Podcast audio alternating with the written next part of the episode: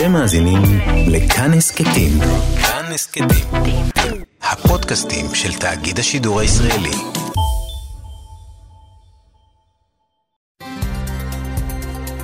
כאן רשת ב' ערן סיקורל כאן רשת ב'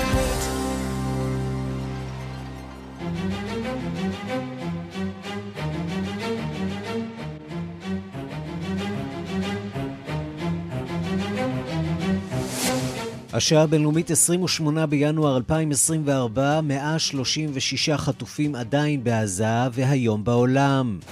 ראש סוכנות הפליטים הפלסטינים של האו"ם נאלץ אתמול לשבת ולצפות במפעל שהוא מנהל בשלוש השנים האחרונות קורס. המשקיעים מושכים השקעות ופשוט בורחים מהמגרש, לאחר ש-12 מעובדי אונר"א פוטרו לאחר שהתברר שהשתתפו בטבח ב-7 באוקטובר. The U.S. has that is actually providing aid to the Palestinians after the stunning allegation that 12 UN workers took part in the Hamas terror attack on October 7th. Mehrere Länder setzen ihre Zahlungen an die UNRWA aus, darunter Deutschland. Australia has paused funding for a key UN agency in Gaza after allegations emerged staff members were involved in the October 7 attacks. Canada did so yesterday. Italia, anche Germania, Gran Bretagna, Stati Uniti e altri stati bloccano i fondi. ארצות הברית, גרמניה, בריטניה, פינלנד, הולנד, לכולן זה כבר פשוט היה יותר מדי. לזאריני חושש ומפציר במדינות להשיב את הסיוע. יהיה זה חוסר אחריות עצום להטיל סנקציות על סוכנות שלמה ועל אלה שהיא משרתת בגלל האשמות נגד כמה אנשים. חבר מושבעים בבית משפט פדרלי בניו יורק פסק כי נשיא ארצות הברית לשעבר דונלד טראמפ ישלם יותר מ-83 מיליון דולרים פיצויים לעיתונאית שתבעה אותו דיבה לאחר שהכחיש בשנת 2019 כי תקף אותה מינית, מעשה שבו הוא הורשע במשפט קודם שהתקיים במאי בשנה שעברה. טראמפ אומר זוהי רדיפה פוליטית. Look at yesterday. Look at all this crap that's going on. But we keep marching forward. הביטו במה שקרה אתמול, הביטו בכל החרא הזה שמתחולל סביבנו. אבל אנחנו ממשיכים לצעוד. המתחרה במרוץ במפלגה הרפובליקנית ניקי היילי מנצלת נקודת תורפה. All that time that he's spending in a courtroom defending himself. He's not fighting for the American people. בכל הזמן הזה שהוא מבלה בבתי המשפט, הוא לא מגן על העם האמריקני. מחאה לגיטימית, טרלול או סוג של טרור סביבתי. שתי פעילות סביבה צרפתיות הגיעו היום למוזיאון הלובר והשליכו מרק על המונליסה.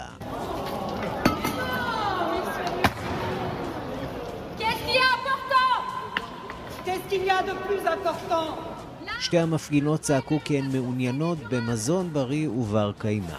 היצירה הקטנה של ליאונרדו דה וינצ'י נמצאת מאחורי זכוכית מחוסמת ולציור שלום.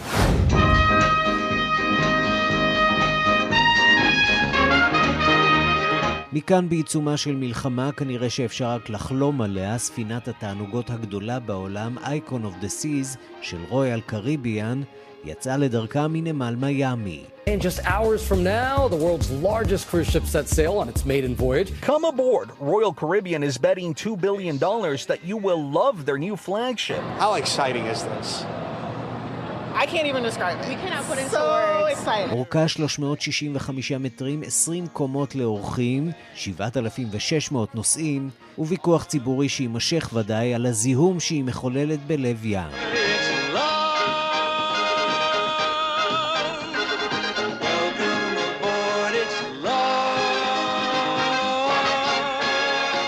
וגם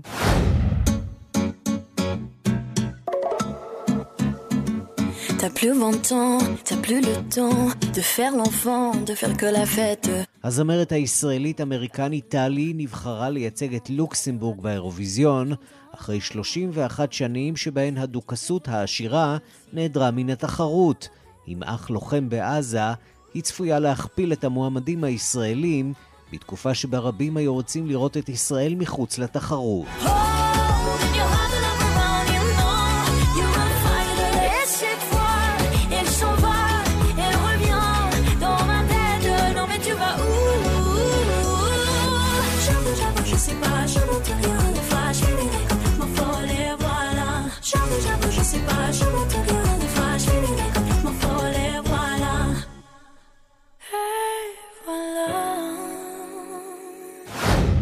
השעה הבינלאומית שעורך עמוס שפירא, בביצוע הטכני שמעון דוקרקר, אני רנסי קורל, אנחנו מתחילים.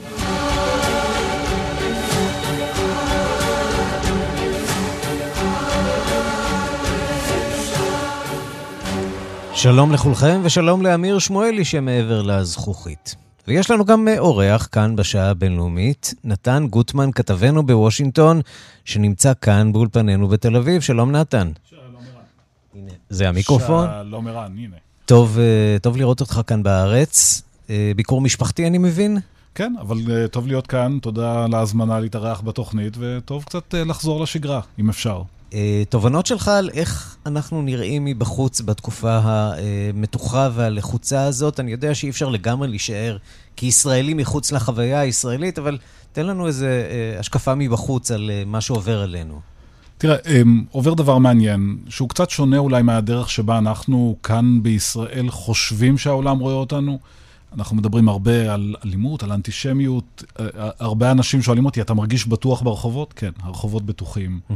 הקמפוסים בטוחים, אין איום על שלומם של יהודים או ישראלים. אבל יש המון אי-נעימות. אי-נעימות שנובעת מהעובדה שקשה להסתובב בכל מקום, או לפחות בכל מקום מרכזי, ולהיתקל בהפגנות, פעם בשבוע, פעם בחודש, של אנשים שקוראים למדינה שלך מדינת ג'נוסייד. זה לא אנטישמיות, זה לא נעים אבל, זה פוגעני וגם... זה יכול להיות גם אנטישמיות. זה יכול להיות, ויש מקרים כאלה, ויש גם דיונים מאוד מפורטים מתי זה עובר את הגבול.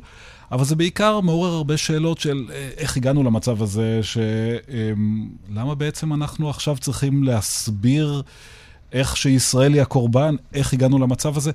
בהחלט מעורר שאלות uh, לעתיד. וגם מצד שני, אתה יודע, תמיד מעניין להסתכל על המסך המפוצל. Uh, ואם כל אחד יכול גם בבית לעשות את התרגיל הזה. תפתחו את החדשות uh, אצלנו כאן, ותסתכלו במסך השני על החדשות שרואים בעולם. התמונה היא לגמרי שונה. יש דברים שמתעלמים מהם בעולם, ויש דברים שמתעלמים מהם כאן. אתה רומז שאנחנו בתקשורת הישראלית בעצם לא עוסקים בכלל בסבל הפלסטיני, או כמעט בכלל. לא עוסקים בצד הפלסטיני של העימות הזה מעבר לאיך שזה משתקף דרך עיני הלוחמים שלנו, שיכול להיות שזה מה שמדינות עושות בזמן מלחמה. לכולנו יש קרובי משפחה שמשרתים, כולנו מושפעים מזה באופן עשיר, אז ברור שיש סיבות לכך, אבל בסופו של דבר, הציבור הישראלי, אם הוא צורך רק תקשורת ישראלית עכשיו, מפסיד לא מעט. בימים הראשונים של המלחמה ראינו איך התקשורת האמריקנית הייתה כמעט מגויסת למען ישראל. כל התותחים הכבדים של התקשורת העולמית הגיעו לכאן, מאנדרסון קופר ועד אחרון המגישים של המהדורות המרכזיות, עם הרבה מאוד סיפורים של הזדהות עם ישראל ועם הישראלים. זה השתנה, נכון? זה השתנה, כמו שכולנו ציפינו שזה ישתנה, אבל זה קרה מהר מדי, mm-hmm. או לפחות מהר יותר מכפי שציפינו. כי אין מה לעשות, תקשורת, אנחנו בעסק הזה לפעמים קצת שטחית. מחפשים את הדרמה של אותו רגע, וב-8 באוקטובר הדרמה של הרגע הייתה בישראל ובצד הישראלי. ועכשיו היא נמצאת בעזה הדרמה, ולכן העניין משתנה. גם קשה להחזיק עניין בסכסוך מרוחק לאורך זמן באופן כללי, וגם בסופו של דבר, ולא נעים להגיד את זה, התקשורת הולכת אחרי הדרמה, אחרי הדם, ולכן ראינו את השיפט הכל כך מהר הזה. עדיין, אבל הייתי אומר, לפחות התקשורת בארצות הברית, יש הרבה סימפתיה לישראל, יש הרבה הבנה של הצד הישראלי. וזה לגמרי לא מובן מאליו. בוודאי לא, משווים את זה לשאר כלי התקשורת ברחבי העולם. נתן, אתה נשאר איתנו בשעה הקרובה, אבל אנחנו רוצים להתעדכן במאמצים לשחרור החטופים. מכלי תקשורת זרים דיווחו על מתווה שמתגבש לשחרור מקצת החטופים, אולי רבים מהם. בד בבד, משלחת ישראלית הגיעה היום לפריז לקראת השיחות בנושא העסקה. שלום לכתבנו המדיני עמיחי שטיין. שלום, בפריז נפגשים ראש המוסד, ראש השב"כ, ראש ה-CIA, ראש המודיעין המצרי וראש ממשלת קטאר בניסיון להתניע איזשהו שיח, איזה שהם מגעים חדשים לגבי עסקת חטופים. נגיד, בשעות האחרונות, יותר נכון בלילה, התפרסמו שלל דיווחים זרים על כך שיש איזשהו, איזושהי אופטימיות בקרב המתווכים, שיש איזושהי התקדמות, שגובשה טיוטה בישראל, הרבה פחות אופטימיים לעומת הדיווחים הללו ולעומת הציטוטים מהמתווכים שמופיעים אה, בכתבות הללו. גורמים ישראלים אומרים שחמאס עדיין מתעקש על הפסקת המלחמה ועל שלל דרישות נוספות שבשלב זה מקשות על ישראל להגיע איתו לאיזושהי עסקת חטופים. יכול להיות שאחרי הפסגה היום בפריז משהו ישתנה, יכול להיות שתהיינה איזה שהן רעיונות חדשים או, או הצעות חדשות על הפרק שישנו את הפסימיות הזאת בישראל, אבל נכון לרגע בישראל הרבה פחות אופטימיים שניתן לקדם משהו. שוב, בפריז יחשבו על רעיונות או הצעות חדשות. אה, אולי אפילו על מנופי לחץ חדשים, כפי שישראל אומרת למתווכות, אבל לפחות כרגע אין איזושהי אופטימיות בישראל, שיש פה איזושהי פריצת דרך לעומת שלל הדיווחים שראינו ביממה האחרונה. עמיחי, תודה. נתן גוטמן, יש מאמץ אמריקני ממשי? האם יש לאמריקנים מנופי לחץ והשפעה, למשל, מול הקטרים, שישראל מנסה להפעיל עליהם לחץ בימים האחרונים? תראה, כעיקרון כן, יש הברית ארגז של כלים שלם מול הקטרים, מול המצרים. בסופו של דבר, אלה מדינות שמאוד צריכות את אה, הברית. יש אה, בסיס גדול של הברית בקטאר, יש שיתופי פעולה מסחריים וצבאיים. אה, ברור שקטאר צריכה את הברית, השאלה היא רק כמה אפשר להשתמש במנוף הזה. כי ארה"ב גם צריכה את קטאר. קטאר היא המפתח של ארה"ב לא רק אה, לחמאס, אלא ראינו את זה גם באפגניסטן וגם במקרים אחרים של משברים עולמיים. בסופו של דבר הקטרים הם אלה שטיווחו וסיפקו את הסחורה. אם ביידן רוצה, הוא יכול ללחוץ עוד. אבל יש פחד אמיתי בממשל שיש איזו נקודה שאחריה אפשר ללחוץ והם יאבדו את קטאר, שהיא המפתח בסופו של דבר היחיד שיש לארה"ב כרגע, או כמעט היחיד, להגיע לחמאס. ואת הלחץ הגדול ארה"ב מפעילה ביממה האחרונה מול אונר"א, ארגון הפליטים הפלסטינים אה, של אה, האו"ם, אחרי שתשע מדינות אה, הודיעו בסוף השבוע על עצירת המימון. הסוכנות uh, מבקשת uh, סיוע למרות הכל. מזכ"ל האו"ם uh, גוטיירש אומר היום, אנחנו נמצה את חקירת הפרשה, אבל אל תעצרו את המימון לסוכנות שמסייעת לשני מיליון פלסטינים. מיכל רשף, כתבת תחום החוץ, מביאה את הפרטים. אחרי שנים שבהן ישראל טענה שסוכנות האו"ם לפליטים פלסטינים, אונר"א, משתפת פעולה עם חמאס ועמדותיה מוטות נגד ישראל באופן קבוע, הגיע בסוף השבוע המהלך שלא קיוו בירושלים. תשע מדינות עצרו את המימון לסוכנות, לאחר שחקירה מטעם האו"ם העלתה שכ-12 מעובדיה השתתפו בטבח 7 באוקטובר. מדברים שאמר ברשת סקיי ניוז הבריטית, מרק רגב, דובר ראש הממשלה לתקשורת הזרה, עולה כי העובדים זוהו בסרטונים שהעלו לרשתות החברתיות במהלך האירועים, כמה מהם נעצרו. לדברי הסוכנות עצמה, תשעה עובדים כבר פוטרו מעבודתם, אחד חוסל בתקיפה ישראלית ושניים מוגדרים נעדרים. אבל נראה שלמדינות המערב זה היה הקש ששבר את גב הגמל. Yeah, we have suspended any uh, outlying um, um, or yet to be allocated uh, funds for, uh, for UNRWA, the UN Relief and Works Agency.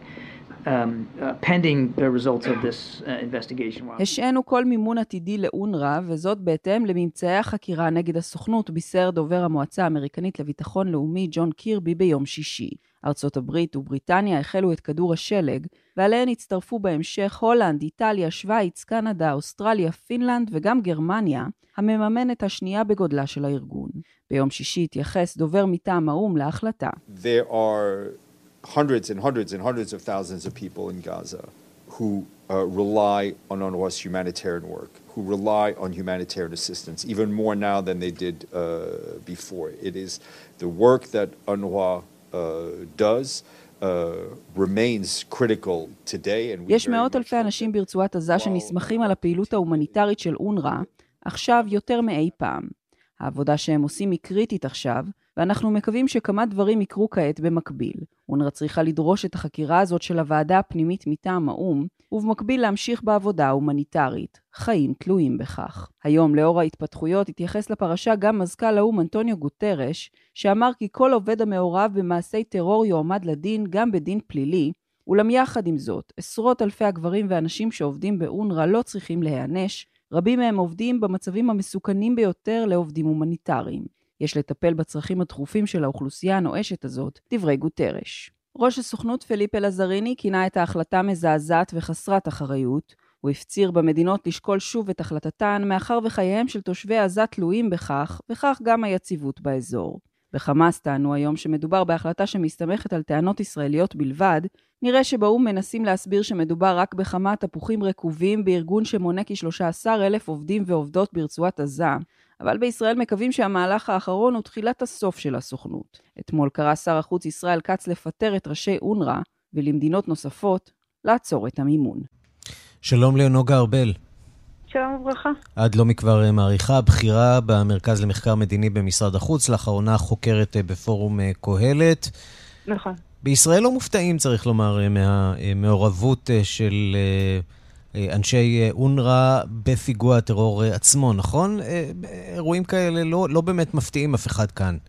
לא, אנחנו אומרים את זה כבר שנים, ואנחנו אומרים את זה ביתר שאת מאז שהתחילה um, המלחמה. אונר"א היא חלק אינטגרלי מהתהליך. חיילים שיוצאים מעזה אומרים שלא יוצא להם אפילו בניין אחד שיש עליו סמל של אונר"א, לא למצוא בו uh, אמל"ח והרבה מאוד uh, דברים אחרים שקשורים לטרור. ארגון טרור לכל דבר ועניין, עם כותרת של האו"ם מעליו, כדי שלא אפשר יהיה לגעת ארגון בהם. טרור? את מכנה את אונר"א ארגון כן, טרור? בעיניי כן, לא, זה לא אמירה משפטית רשמית, צריך מאוד uh, זה, אבל אני לא מצליחה לראות מה ההבדל. הם מלמדים ילדים מגיל גן לשנוא ולהרוג יהודים. הם מלמדים היסטוריה אלטרנטיבית שאין קשר בינה ובין המציאות, וההנחיות הספציפיות של אונר"א לגבי אה, אה, חלק מהחומרים האלה עוד יותר גרועות מהחומר המקורי של הרשות. הם, כן, קייטנות ו... הקיץ שלהם, הם מאמנים ילדים לעשות תמרונים קרקעיים בשימוש בנשק, וזה פשע נגד האנושות. תגידי, אז למה, למה אפשרנו להם חיילים? לפעול כל כך הרבה שנים אה, בזירה הזאת? אה, למה לא, ישראל לא דרשה או לא נקטה איזה שהם צעדים אה, דיפלומטיים אה, בזמן כדי לשנות את המערך הזה של אה, אונר"א? ישראל, בוא נתחיל מזה שב-67' אונר"א נכנסה לפה כי ישראל הזמינה אותה, בגלל שמה שדיין חשב אז זה שעדיף שישראל לא תיקח אחריות ושמישהו אחר יטפל בערבים. הרעיון הטוב יותר היה שהם יטפלו בעצמם, אבל זה לא עבר לאף אחד בראש. אז אנחנו הזמנו את אונר"א לפה. והתרגלנו. והרעיון הזה שאנחנו נצטרך לקחת אחריות והפלסטינים יצטרכו לקחת אחריות, הוא לא, לא עבר לאנשים בראש, כי התרגלנו שיש בייביסיטר. וזה חלק מתפיסה מאוד מעוותת, הרי כשאתה רוצה להיפטר מאונר"א, השאלה הראשונה ששואלים אותך זה, אבל מה במקום? למה צריך במקום? איפה בעולם יש מדינה שצריכה שיהיה לה בייביסיטר? אולי הבמקום הזה... נתן גוטמן, כן. אולי הבמקום הזה נובע מהעובדה שישראל לא רוצה לחזור לימים של אה, אה, מנהל אזרחי, שישראל אה, לא רוצה לנהל שירותי בריאות וחינוך, וגם לא רוצה להשאיר שני מיליון איש סמוך לגבול שלה בלי השירותים האלה, אז, אז מה הפתרון באמת? שהאנשים האלה יעשו את זה בעצמם. למה ישראל צריכה לתת להם שירותים? למה הם לא יכולים... הם, הם, היו, הם היו אוטונומיה. הם היו אמורים להיות מסוגלים לנהל אותה את, את, בעצמם. יבואו ויגידו הפלסטינים, אה, עוד לפני, אה, עוד בשישה באוקטובר, ישראל מטילה עלינו מצור אה, על אה, כניסות ויציאות אה, מהטריטוריה. אין לנו נמל, אין לנו שדה תעופה, אנחנו לא מסוגלים נמל, לנהל את עצמנו. היה להם נמל, הם קלקלו אותו עם... טרור, ולכן נאלצו לעצור אותם מלהשתמש במים, כי הם ניסו להשתמש במים האלה כדי לעשות פיגועים באשקלון. זה, זה טיעון שאני יכולה, ש, שאני יכולה לשמוע מפלסטינים, כי הם חוזרים על השטויות האלה הרבה מאוד, אבל הם שוכחים שהרעיון המקורי היה ש... אתם יכולים לעשות מה שאתם רוצים חוץ מלהרוג אותנו, ומה שהם הלכו ועשו במשך השנים זה לעשות רק את זה. Mm-hmm. והגענו לרמה מטורפת, שמוסא אבו מרזוק הולך לטלוויזיה בערבית ושואלים אותו, אבל למה לא בניתם אה, אה, מיגוניות לאזרחי, או מקלטים לאזרחי הרצועה, והוא אומר בלי למצמץ בכלל, ש-75% מתושבי הרצועה הם פליטים, וזה התפקיד של האו"ם לדאוג להם. כן, ונשאלת השאלה אם כל כך הרבה קילוג... אה, קילומטרים של אה, מנהרות, למה אי אפשר אה, היה למגן את התושבים מפני ההפצצות הישראליות? שם, כן. פשוט להכניס אותם לשם, וזה, וזה לא קרה במהלך המלחמה הזאת. והתשובה לזה הייתה שהתפיסה שלנו הייתה שגויה מיסודה. אנחנו אמרנו, אנחנו ניתן להם את האחריות, ואז הם יהיו עסוקים בלטפל בעצמם, ולא יהיה לזמן לעשות טרור. טרור, אבל הכנסנו שם את אונר"א. אז במקום לטפל, לטפל בעצמם, הם השאירו לאונר"א והם התפנו לקחת כסף וסיוע מאונר"א כדי להשתמש בו, כדי לקדם טרור. זאת אומרת, נתנו להם את כל הסמכויות ואפס מהאחריות, ואת זה עשתה אונר"א. ועכשיו ו... אנחנו רואים באמת שתשע מדינות כבר הודיעו, בדקות האחרונות הם, שמענו הם על, על מדינה עשירית, על צרפת שמצטרפת לרשימת המדינות שמפסיקות להעביר סיוע לאונר"א. תרשי לי לנחש שמדובר כאן בצעד uh, זמני, עד שמישהו באונר"א יצליח לשכנע שאכן ננקטו כל הצעדים הדרושים, והכסף הזה, בראש ובראשונה מארצות הברית, ימשיך לזרום לאונר"א, כיוון שארצות הברית uh, מעוניינת בו, אחרת uh, ביידן לא היה מחדש את הזרמת הסיוע. Uh, אני אגיד, קודם כל, נכון, למעשה המדינות לא הודיעו על ביטול של הסיוע, הם הודיעו על הקפאה שלו עד בירור העניין. ובירור העניין זה המקום שבו ישראל צריכה להיות מעורבת בצורה הרבה יותר אקטיבית, כי האנש... ה-12 אוקיי, מה, מה, מה ישראל עליהם, יכולה וצריכה זה... לעשות? בוא נתחיל מ... אה, ישר לפניי דיברה מישהי על מה שאומרים באו"ם ועל כמה שחשובה העבודה mm-hmm. שלהם. מתוך 13,000 העובדים של אונר"א, 9,500 הם מורים, כולל אלה שעכשיו חוקרים אותם. Mm-hmm. אין בתי ספר בעזה ברגע זה. למה דחוף כל כך שנמשיך לשלם לאנשים האלה שהם פעילי טרור כמעט בהגדרה, כי ועד העובדים של אונר"א מנוהל על ידי חמאס, מצד שני, אי אפשר להתעלם מהקריסת התשתיות הכמעט מוחלטת אה, ברצועת בוא, עזה, בוא המצב לפני, ההומניטרי הקשה. אני לא מתעלמת. אלה עובדות, אומרת, אלה עובדות. לא, העובדה היא שאין ברגע זה מערכת חינוך בעזה, ולכן אין להם צורך לשלם ל-9,500 מורים שלא מלמדים, נכון? זה העובדה. עובדה, אם המערכת אה, קרסה, אז mm-hmm. 13,000 העובדים של אונר"א ברגע זה אין להם עבודה, כי אין להם מה לעשות. כי המשרדים שבהם הם עובדים לא פועלים ברגע זה. טוב, וזאת באמת השאלה, אם אנחנו יכולים של... אה, לנהל את, אה, את, את אונר"א מהמקום שבו אנחנו נמצאים. אנחנו לא צריכים לנהל את אונר"א בכלל. אונר"א לא עושה עכשיו כלום. הטענה שאונר"א עושה משהו, זה, אגב, זה חלק גדול מהבעיה. בגלל שצה"ל טוען שחייבים את אה, אונר"א, אבל ברגע שאתה מכניס סיוע לרצועה, חמאס גונב אותו. אז אפילו אם צה"ל לא, אם, אם, סליחה, אפילו אם אונר"א לא הייתה פשוט אה, אה, סיוע לחמאס, mm-hmm. מי ששולט ברגע זה ברצועה ומאמלל את כולם, זה חמאס.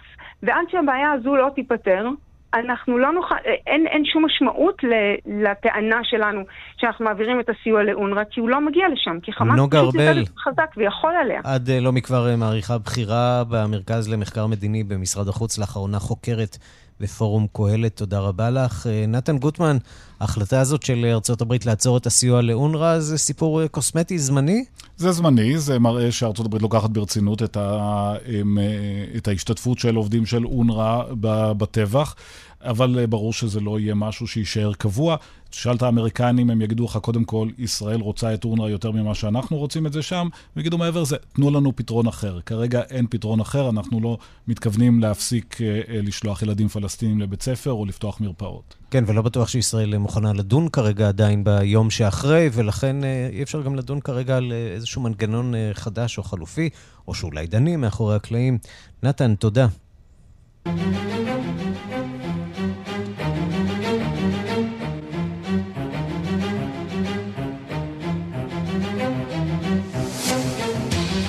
אנחנו לאיראן ששיגרה הבוקר שלושה לוויינים לחלל. אנחנו רוצים להבין אה, מה פשרם של הלוויינים האלה. עם טל ענבר, חוקר אה, תוכניות חלל וטילים, עמית מחקר בכיר ב-MDAA בוושינגטון. שלום לך. שלום ערן. אז באילו לוויינים מדובר? לווייני ריגול? לווייני תקשורת?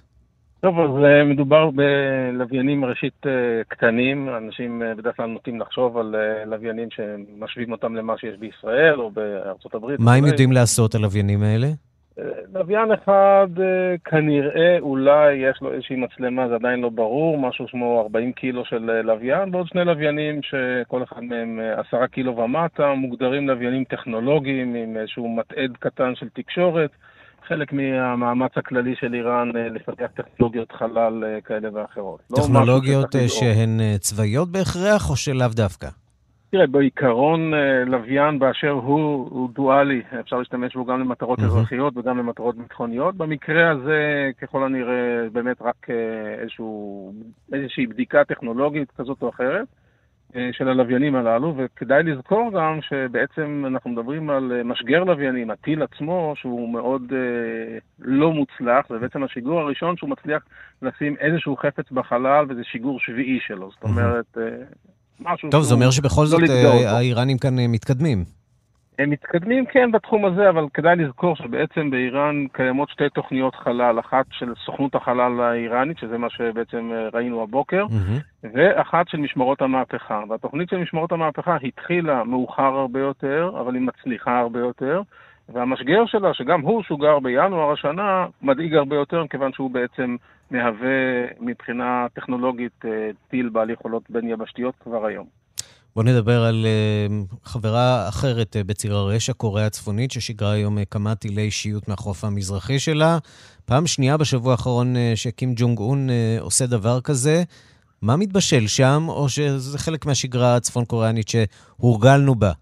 זה חלק מהשגרה של קים, השגרה שלך ושלי זה לא לשגר טילים כל. יום, אבל אצלו אני חושב שזה חלק מהרציונל של אה, שמירה על אה, מודעות של צפון קוריאה בזירה הבינלאומית, כל פעם אה, משגרים משהו אחר, אחד, הם באמת בודקים, ושתיים, הם אה, נשארים במודעות של העולם. כמדינה שלפחות יש להתחשב בה, גם אם אה, יש אנשים שעדיין לא מחשיבים אותה כמעצמה בפועל. אז אה, אין לראות בזה איזושהי הכנה למלחמה דווקא. עד כמה הם מנסים אה, למתוח פה את החבל מול ארצות הברית? אה, קים יודע כמה רחוק הוא יכול ללכת לפני שהוא ייכנס לצרות?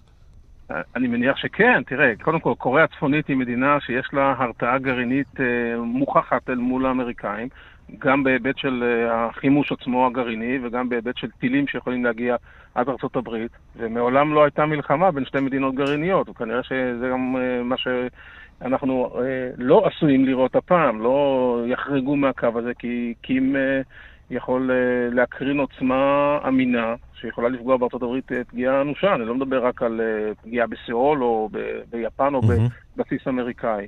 ולכן כל עוד הוא נשאר בגבולותיו, לא מבצע איזושהי פלישה לדרום ולא תוקף את אה, דרום קוריאה, הוא יכול להמשיך ככה. כשברקע עקרונית לנצח. כמובן אה, המתיחות הנמשכת אה, בין אה, סין לארצות הברית, אה, ואני רוצה לשאול אותך, נתן, עד כמה בוושינגטון אה, מודאגים מהדיווחים האלה על אה, שיגורים קוריאניים, שלכאורה נראים שגרתיים, אבל אה, המציאות היא אה, לא שגרתית, וגם המתיחות בין אה, אמריקה לסין לא שגרתית. נכון, והמציאות היא בעיקר מבחינת ארצות הברית, שהכל הולך ומתפזר. במקום לנסות למקד את המאמץ מול רוסיה ומול סין, כפי שהם ניסו לעשות לפני שפרצה המלחמה אה, בעזה, עכשיו הכל מפוזר. והדבר האחרון שארצות הברית יכולה להתמודד איתו עכשיו, זה עוד התלקחות אה, אה, עם סין, זה, זה אה, צפון קוריאה. כל הגזרה הזאת בעצם שנהנית מהעובדה שהידיים של הברית עכשיו כבולות בשתי מלחמות וראינו אחרות. את סין מפגינה שרירים כלפי טיוואן, זאת שאלה שגם תלויה ועומדת, האם סין תנקוט איזשהו צעד נגד טיוואן, וכל הזירה הזאת אה, תתחמם, ו- ואולי נראה כאן אה, זירה שלישית מעבר לאוקראינה, המזרח התיכון, שזה גם, כן. אה, יש כמה תת-זירות כאן. אין, אין ספק שהסינים רואים את מה שקורה בעולם ומבינים שזאת שעת כושר עכשיו להשיג איזה שהם הישגים, או לפחות לצבור עוד כוחות ונכסים, ויכול להיות שנראה גם התלקחות. טל ענבר, אה, בבעיה, מערב בבעיה? המערב בבעיה, אני חושב שזו כותרת שאתה יכול להמשיך איתה הרבה זמן קדימה, אבל מעבר לזה... גם אחורה, אה, כן. כן, גם אחורה. אני לא, לא, לא, אין, אין צורך לקנא אה, בנשיא הברית ביידן אה, כשהוא קם בבוקר ומקבל את התדריך היומי שלו. אה, ללא ספק, איך נאמר, אה, כמאמר הבדיחה על העיתון, העולם כמרקחה, וכנראה שהוא ימשיך אה, אה, בקו הזה גם לעתיד. טל ענבר, אה, חוקר אה, תוכניות אה, חלל וטילים, עמית מחקר בכיר ב-MDAA בוושינגטון. תודה רבה לך על הדברים. תודה רבה. אנחנו מכאן לבחירות בארצות הברית, או ליתר דיוק הצרות של אחד המועמדים, דונלד טראמפ שמו, רגע אחרי הניצחונות שלו בבחירות המקדימות. נוחת עליו גזר דין בפרשת ההשמצה והתקיפה המינית, 83 מיליון דולרים, אבל זה לא פוגע בו, אלא דווקא להפך. ומה קורה בצד השני? יגאל רביד אה, עוקב, הוא מביא גם אה, הסבר של טראמפ על איך עובדת בדיוק כיפת ברזל. הנה. Continuing our coverage of the breaking news out of a New York City courtroom. A jury has awarded over $83 million in damages to writer E. Jean Carroll, who sued the former president for defaming her. Carroll departed the courtroom just minutes ago, This was the second trial brought by Carroll against Donald Trump. כך נפתחות מהדורות החדשות בסוף השבוע. הפיצויים האישיים שנדרש טראמפ לשלם לסופרת איג'ין קרול עומדים כעת על 83 מיליון ו-300 אלף דולר. מהם 63 מיליון רק בסעיף ההרתעה. אבל הוא יכול לבוא בטענות רק לעצמו, לאחר שהמשיך לזלזל בה ובבית המשפט בלשון בוטה, לאחר גזר הדין הראשון של חמישה מיליון. הוא התעמת עם השופט, יצא בהפגנתיות מעולם הדיונים ולא חדל לפטפט. בינתיים הוא מגיב בהודעה אישית ברשת החברתית שלו, שכרגיל תוקפת את פסק הדין, חוזרת על הטענה שזהו צד מכשפות פוליטי, ומבטיח לערער. שוב. This go around though is time is different. In what we now have in a likely Republican nominee in 2024 is somebody who has been found to have sexually abused a woman, but also oh, after defaming her repeatedly oh, is now having to pay up more than 80 million dollars to her. הפעם זה שונה, אומרים הפרשנים. המועמד הוודאי לנשיאות הורשע בתקיפות מיניות ובלשון הרע כלפי המתלוננת. נשים ודאי ימשיכו להסתייג ממנו, אבל יותר ויותר מאמינים לו שזו רדיפה. תמונת מצב כרגע, דונלד טראמפ כבר הורשע ומערער גם בתיק הסהרות המס של שווי נכסיו. תלויים ועומדים נגדו גם כתבי אישום על ניסיון הטיית הבחירות במדינת ג'ורג'ה, הסתה והמרדה באירועי שישה בינואר בקונגרס, ולבסוף המסמכים שנטל מהבית הלבן לביתו בפלורידה. אז איך הוא כל כך פופולרי? התשובה הוא תמיד היה, בגלל משהו. אבל הנה הסיבה העיקרית שמקרבת אותו כבר עכשיו, בשלהי ינואר, בחזרה אל הבית הלבן. Border security. We had the safest border in the history of our country, and now we have the most unsafe border in the history of the world. אצלי היה הגבול הבטוח ביותר. היום אנחנו עם הגבול הפרוץ ביותר בעולם. טוב, זה לא ממש נכון, אבל ההגירה הלא חוקית והפשיעה מעיקות על אמריקה. הסקרים מדברים בעד עצמם. רגע לפני הבחירות המוקדמות בנבדה, שמונחות אצלו עמוק בכיס, טראמפ מוביל בסקרים ארציים על ביידן בשישה אחוזים, וזה כבר פער משמעותי, הרחק מטעות הדגימה. וכל זה, צריך להגיד, למרות השיפור הגדול בכלכלה, האינפלציה שדוכאה והמיתון שלא היה. Hello, hello, South Carolina. Oh, thank you. Thank you, thank you, thank you. Look, it's, it's good to be home with so many friends. הנשיא ביידן מרגיש הלילה בבית בדרום קרוליינה, אבל אם זה יימשך כך, הוא ייאלץ לחזור בעוד שנה לבית האמיתי בדלוור. וצריך לזכור גם את כל הלא מועמדים בינתיים שאורבים לו בבית. המושל גווין ניוסום, שר התחבורה, פיט בוטג'ג', כמו שאמרנו מזמן, הוא צריך לשים לב למישל אובמה. אמרנו את זה, וצריך לזכור את השם. רוברט קנדי ג'וניור שרץ עצמאי ומסכן את ביידן, וכמובן הסנאטור ברני סנדרס, שוב היהודי שמייצג קו תקיף כלפי ישראל. המלחמה אצלנו אגב לא על הפרק כרגע, אבל לסיום, הסבר קצר של טראמפ על השרירים של ישראל שנמצאים בראש, הוא אומר, איך כיפת ברזל עובדת תוך 17 שניות. These are not muscle guys here, they're muscle guys up here, right? And they calmly walk to a seat. Ding, ding, ding, ding, ding, ding. They've only got 17 seconds to figure this whole thing out, right? Boom. Okay. Missile launch. Pshin, boom. יגאל רביד, השעה הבינלאומית, לוס אנג'לס. מה שנקרא שגר. נתן גוטמן, כתבנו בוושינגטון, עד כמה זה מלחך בשולי גלימתו של טראמפ, הסיפור הזה של קנס של 82 מיליון דולר? תשמע, זו תופעת טבע. קודם כל, הוא לא ישלם את זה, הוא לא ישלם את ה-250-300 מיליון שיגזרו עליו עוד מעט בניו יורק, בתביעה העסקית נגדו. יש לו באמת כל כך הרבה כסף? כי גם על זה היה סימן שאלה. הוא מסתיר את זה, הוא כן. מסתיר את זה, הוא המיליארדר הסודי, אנחנו לא יודעים. יש לו כסף כנראה, הוא לא איש עני. Mm-hmm. כמה מזה באמת קיים ובאמת נזיל, פחות. אנשים עשירים לא משלמים קנסות כאלה, אנחנו יודעים את זה כבר. אבל התופעת הטבע הזאת שנקראת טראמפ, יש לו את הכישרון להפוך קש לזהב, להפוך חדשות רעות לעוד ועוד בוחרים, וגם את זה הוא יהפוך לסיפור של רדיפה נגדו, הוא ירוויח מזה עוד קולות, הוא ישתמש בזה כדי להוכיח שהמערכת מוטה נגדו. למרות שצריך לומר שבסבב הקודם היה לו כלי מאוד מאוד חשוב, טוויטר, שהיום לא נמצא בידיו, הוא בחר בעצם אה, לייצר לעצמו רשת אה, חברתית אה, נפרדת. עד כמה נכון. באמת הוא מצליח להגיע לבוחרים שלו, גם בלי הטוויטר? אני חושב שיש לו כבר את הבסיס המספיק נרחב שהוא יצר בזכות הטוויטר וגם פייסבוק בשעתו, שעכשיו זה כבר פחות משנה אם הוא נמצא בפלטפורמות האלה או לא, כי הדברים מופצים, הוא, הוא כותב דברים בפלטפורמה שלו, זה מופץ הלאה ברשתות היותר מיינסטרים שהקהל שלו רואה. יש לו בסופו של דבר פחות גישה לאנשים, אבל כרגע, לפחות לפי הסקרים, ולפי כשאתה מדבר עם אנשים, זה לא מורגש, הם עדיין מקשיבים לו ועדיין קונים כל דבר שהוא אומר. בוא נדבר באמת על הסיכונים של הרשתות החברתיות. ראש עיריית ניו יורק, אריק אדמס, מודיע השבוע שרשתות חברתיות יסווגו מעתה כסכנה לבריאות הציבור וחומר רעיל לסביבה. אנחנו אה, רוצים אה, לומר אה, שלום בעניין הזה לפרופסור ענת בן דוד. טובים. שלום לך, מי שחוקרת את הנושאים האלה. עד כמה חוקרת תקשורת דיגיטלית באוניברסיטה הפתוחה, עד כמה באמת הרשתות החברתיות הן מסוכנות, סכנה לבריאות הציבור, או שאת יודעת, זה ייראה לנו בדיעבד בעוד 10-20 שנה כמו ההתייחסות של גולדה לביטלס. נכון שכל טכנולוגיה חדשה מעוררת איזושהי פאניקה מוסרית שאנחנו נוטים לחשוב שהיא אה, רעה. דיברנו בשנות ה-80 על טלוויזיה ואלימות בטלוויזיה, כמה היא מסוכנת לבני הנוער. משחקי מחשב וטלוויזיה. ו... כן. משחקי מחשב ואלימות. אה, אבל אה, אנחנו כן רואים משהו בשנים האחרונות עם הרשתות החברתיות שהוא כן מעיד על משהו שהוא מעבר לפאניקה המוסרית. אומנם המחקרים הם לא חד משמעיים, אין מחקרים שמצביעים באופן חד משמעי על אה, קשר סיבתי בין שימוש במסכים לבין אה, חרדה ודיכאון ותופעות שונות של, אה, שבני נוער סובלים מהם בשנים האחרונות.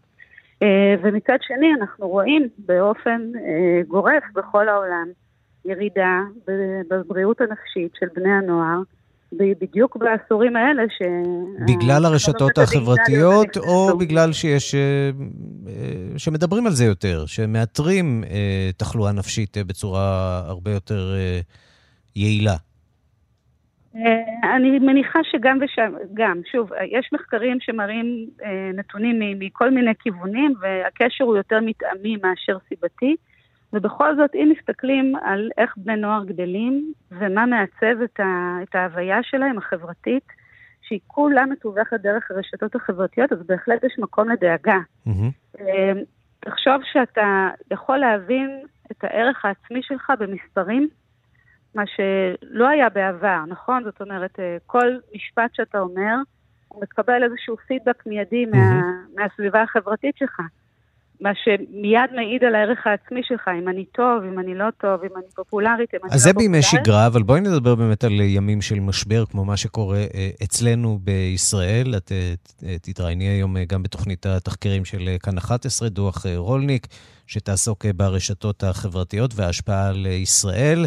במיוחד בעקבות ה-7 באוקטובר, תעסקו שם גם בנושא האנטישמיות וההשלכות. עד כמה זה משפיע באמת על אה, הדור הצעיר, האירועים הפוליטיים האחרונים? צריך להבין שהדור הצעיר צורך את המידע שלו דרך הרשתות החברתיות. הם לא מחפשים מידע באופן אקטיבי, נניח דרך אפילו מנועי חיפוש, אלא פשוט פותחים... אני בטוח שהם ברדיו, לא? אה, נתן פה צוחק לידי, כן. אני מאוד מקווה שהם ברדיו. אני כן. מאוד הייתי רוצה שהם יהיו ברדיו ושהם יצרכו אה, תקשורת המונים. אה, אגב, עד היום בסקרים רדיו נתפס כמדיום האמין ביותר, אה, אולי באמת בגלל העובדה שהוא לא נלחם על, אה, על העין של המאזין, והעובדה שהוא לא מנסה, אולי מצליח לא, מצליח לא לעשות מניפולציות, או מעט פחות מניפולציות על הצרכנים. למרות שההיסטוריה של הרדיו רוויה בסיפורים, זאת אומרת, המקור של הפייק ניוז הראשוני התחיל עם, הרדיו. אוי, את מקלקלת לנו. אבל אנחנו לא נלך לשם, אבל נכון, אנחנו, אנחנו בעד שידור ציבורי ובעד רדיו ובעד מידע אמין ומהימן. עבודה עיתונאית חשובה שנעשית אה, ומתווכת לציבור מידע מהימן, מה שלא קורה ברשתות. וכשכל עולמך מתעצב לפי סרטון טיק טוק של שתי דקות שאומר ש... אה, ישראל היא מקור כל הרע, ושיהודים הם רעים, ושפתאום דברים שבמחשכים יכולת להגיד, כשחשבת את המחשבות הגזעניות שלך ואתה רואה ילדים רוקדים ומתארים את זה כדבר לגיטימי, אז אנחנו נמצאים במקום אחר שבו הדור הצעיר לא צורך מידע מהימן ומעצב תפיסות שהן יכולות להיות אה, הרסניות. נתן. אה, ספציפית כלפי ישראל, אבל בכלל באופן דמוקרטי. אז, אז מה באמת אבל אפשר לעשות? כי אז אנחנו רואים את הצעד הזה של אה, ניו יורק, והוא חצי סמלי בסופו של דבר. הרי אה, מאחורי הפלטפורמות החברתיות האלה עומדות חברות הטכנולוגיה הכי גדולות והכי משפיעות, עם הכי הרבה כוח אה, לובינג בוושינגטון והכי הרבה כסף מאחוריהן. אז מה, מה הסיכוי בכלל להגיע לאיזושהי הסדרה פה, למשהו שיכול אולי אה, קצת להגביל את הכוח שלהם או את התוכן שלהם? והשאלה אם אנחנו כהורים יכולים לעשות משהו כדי להגן על הילדים שלנו מפני התופעות האלה. שאלות uh, משלימות בעצם, והן שתיהן מתבטאות בהצהרה של ראש עיריית ניו יורק, שמצד אחד קורא לרגולציה, ומצד שני בעצם פונה להורים ואומר, תשתדלו להימנע מלתת לילדים שלכם גישה למסכים עד גיל 14. זה נשמע כמעט משהו בלתי אפשרי, זה כמו להגיד... אה, יש לי אחד בן 11, ואנחנו נלחמים על כל עמוד בכל ספר, אני יכול להגיד לך בבית, ואני מניח שיש אה, הורים רבים שנמצאים במצבנו, ולא מצליחים לנתק את הילדים מהמסכים. אנחנו גם משתפים להם דוגמה גרועה, אנחנו נכון, נכון. למסכים בעצמנו, אז מה, מה נגיד לילדים? Mm-hmm. מה שמעניין שבקריאה של ראש עיריית ניו יורק אין קריאה ממש לרשתות, מה שמעיד אולי על חוסר הכוח של. הרשויות הרגולטוריות באמת לעשות משהו. זה כאילו מצחיק להגיד, אה, יש משהו שהוא סכנה בריאותית, אז אה, ההורים תימ- תימנעו מזה, אבל לא לעשות שום צעד שבאופן פעיל אה, אה, הולך אל המקור המזהם ואומר לו, תפסיק. טוב, אנחנו נשאר כנראה עם הרבה מאוד uh, שאלות. Uh, תודה רבה לך, פרופסור uh, ענת בן דוד. והיום, כאמור, תוכנית התחקירים של כאן 11, דוח רולניק, שתעסוק ברשתות החברתיות וההשפעה על ישראל, במיוחד בעקבות ה-7 באוקטובר. תודה רבה לך על הדברים.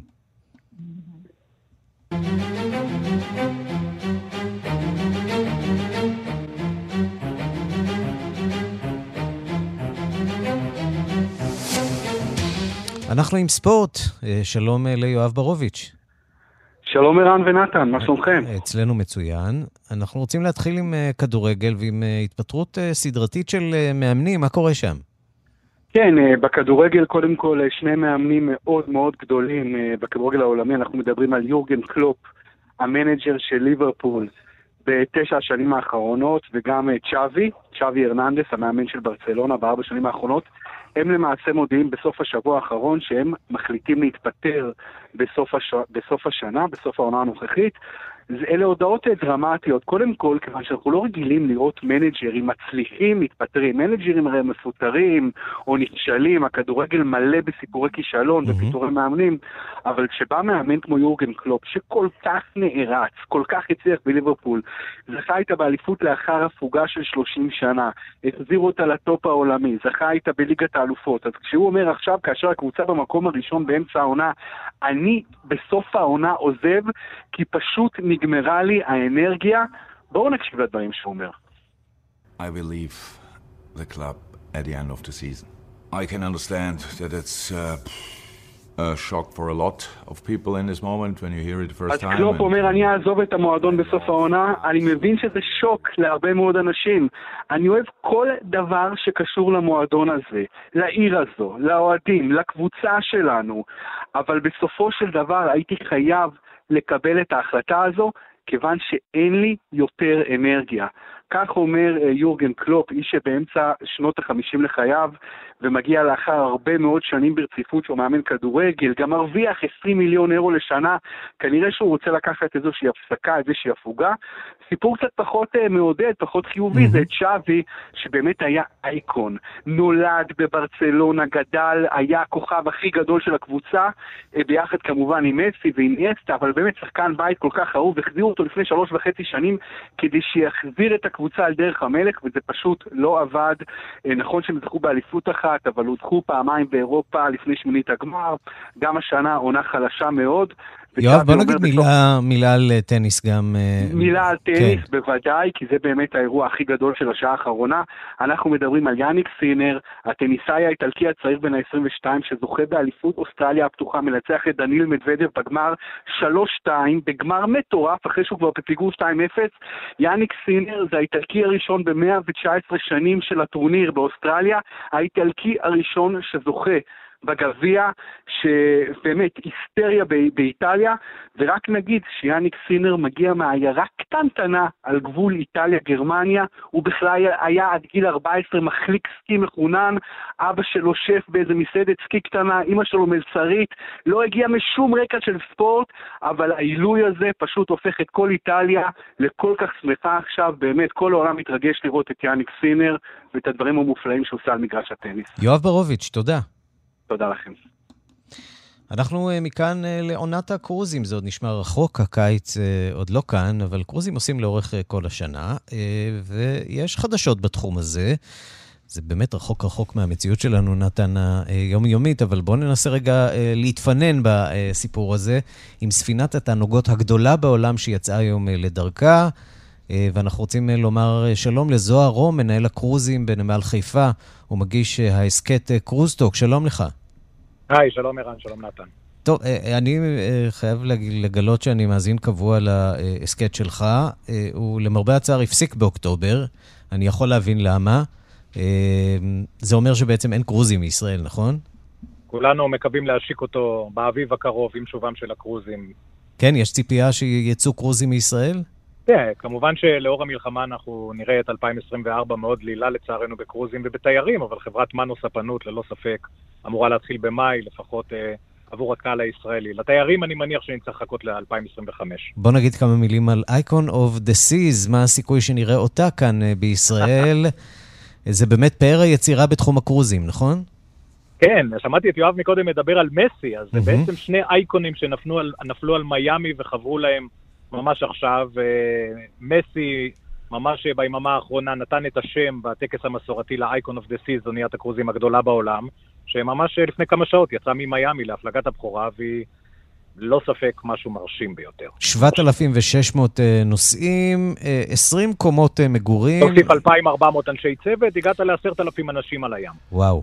תגיד, עד, עד כמה התעשייה של הקרוזים בכלל חזרה לעצמה אחרי הקורונה? הרי היה, היה תקופ, הייתה תקופה שלמה שבהם הם פשוט היו מושבתים. זה חזר בארצות הברית ל-100%? וזה היה נראה שהם ממש לא יחזרו.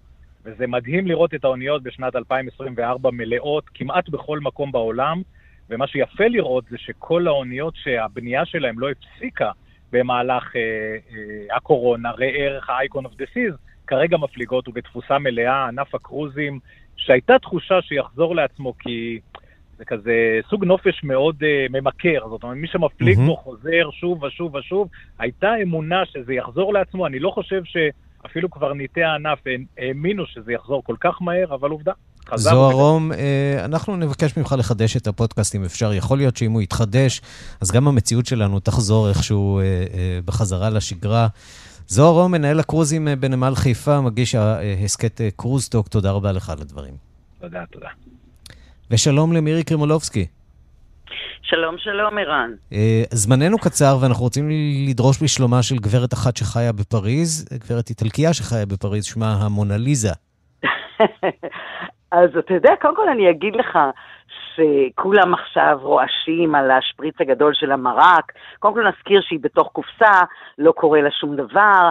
התנועה הזאת שמגינה על האקלים, לא ברור בכלל, זה התחיל לפני כשנתיים, כל העניין הזה של ללכלך, לטנף ולהציק ליצירות אומנות בעולם. מאוד סביבתי, לא כן. כן, לא ברור הקשר בכלל לעניין של, אה, של שמירה על הסביבה, זה משהו בהחלט אה, מוזר, אה, אבל אה, אתה יודע, ככל שהיצירה יותר מפורסמת, אז יש יותר רעש, והמונליזה, רק אני אזכיר שהיא שנים לא הייתה מפורסמת בכלל, היא אפילו לא היצירה הכי יפה של ליאונרדו, מתי היא התחילה להתפרסם?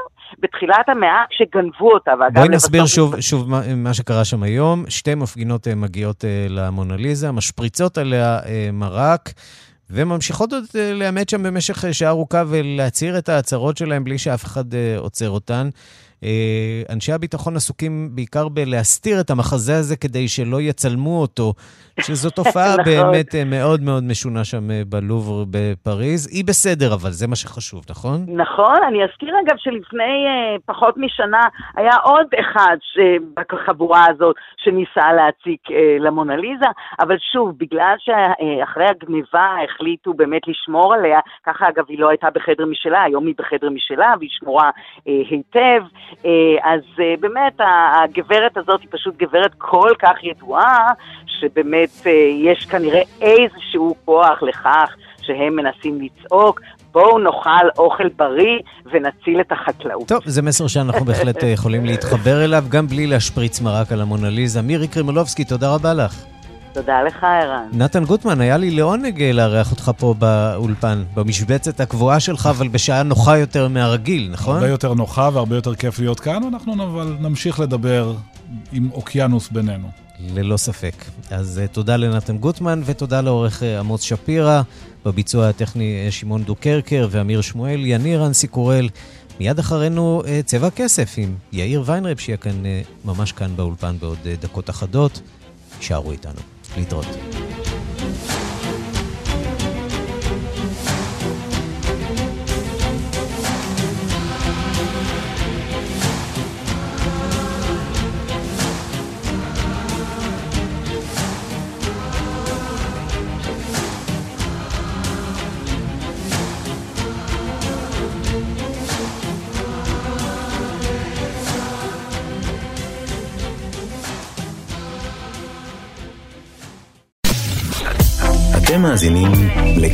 הסכתים. כאן הסכתים. הפודקאסטים של תאגיד השידור הישראלי.